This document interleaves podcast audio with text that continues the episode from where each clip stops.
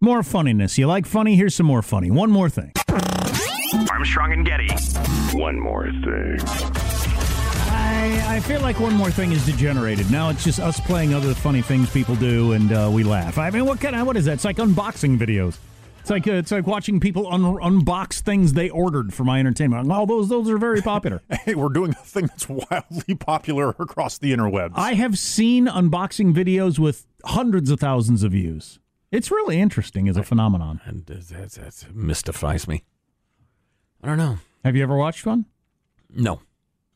I watched one once just Well- to see if see what it was, but it was exactly what I thought it would be, and then I, wondered why did I watch this. When you first introduced the topic years ago, I didn't even believe it. I I, watch- think I may have sought one out. I watch a fair amount of product reviews, things like somebody will try something out of all kinds of different things, which makes good sense to me.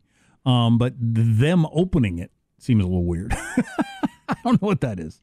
Anywho, I can't watch stuff like that, or I'd buy stuff even more. I have no self control. I Mm-hmm. have the self control of a uh, eight year old old uh, on cocaine.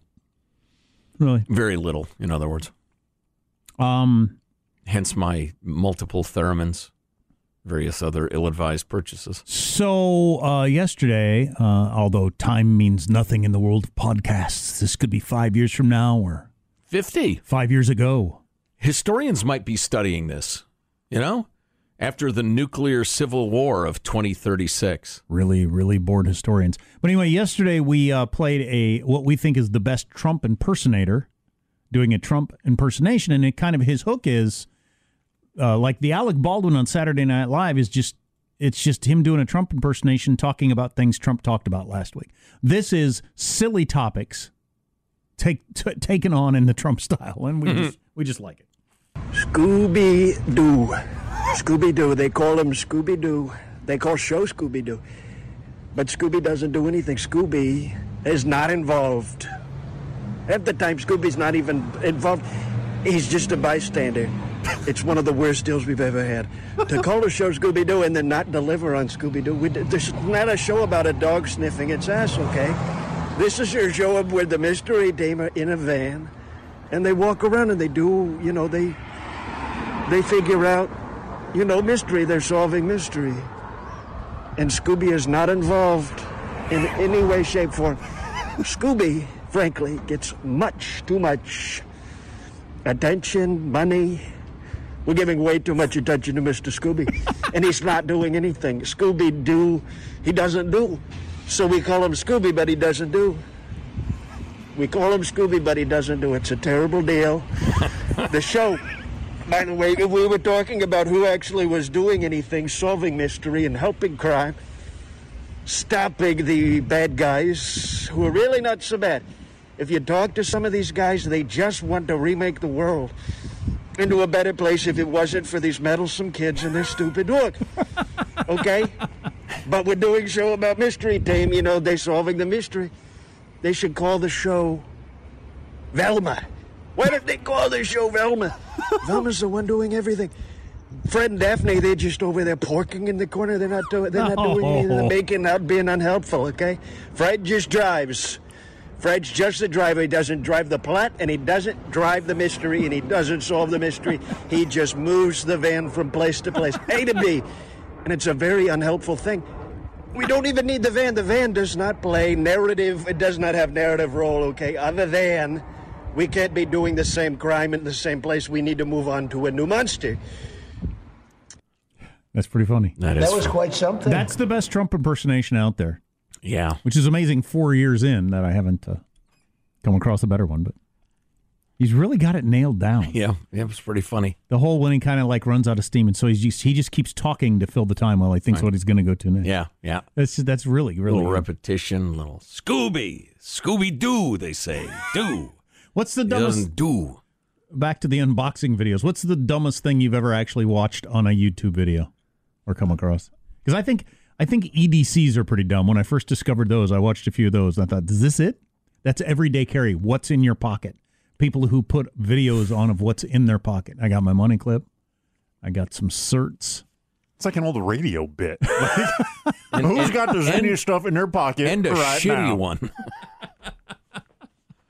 oh, man. I've watched various like tech unboxings, which are really just product reviews that Mm-hmm. kind of incorporate that Yeah. style of thing. Yeah, they just start with the unboxing, but which I guess is supposed to be exciting. I don't. Uh, how much time do people have? If you don't have children, a lot. okay. People aren't watching TV anymore; they're watching this stuff. Well, that's what I'm. s- How how do you effing have time to watch somebody open a box? That should say I something don't about get TV. it. TV got beaten out by what's in your pocket Yeah, like because the shows were so terrible. and and that's a five minute commitment as opposed to a twenty something minute commitment for a Friends rerun or Heard whatever. that? I mean, unless you have like Abraham Lincoln's thumb in your pocket, what the hell do I care? And here's an interesting one I carry every day. I can't imagine care. Abraham Lincoln's left thumb. Right.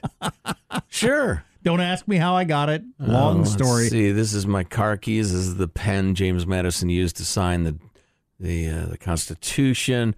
Um, this is my key fob for work. I mean, w- what? Wh- Why? This is a six inch long piece of human excrement I carry in my pocket every day. I don't. I just. I don't even get. How do you have five minutes for that? God dang it! Joe angry at the way other people pass time. I just I don't understand. How does your brain work that you can even sit still for that? so effing mundane. You don't have enough mundane in your own life? D- There you go, Michael.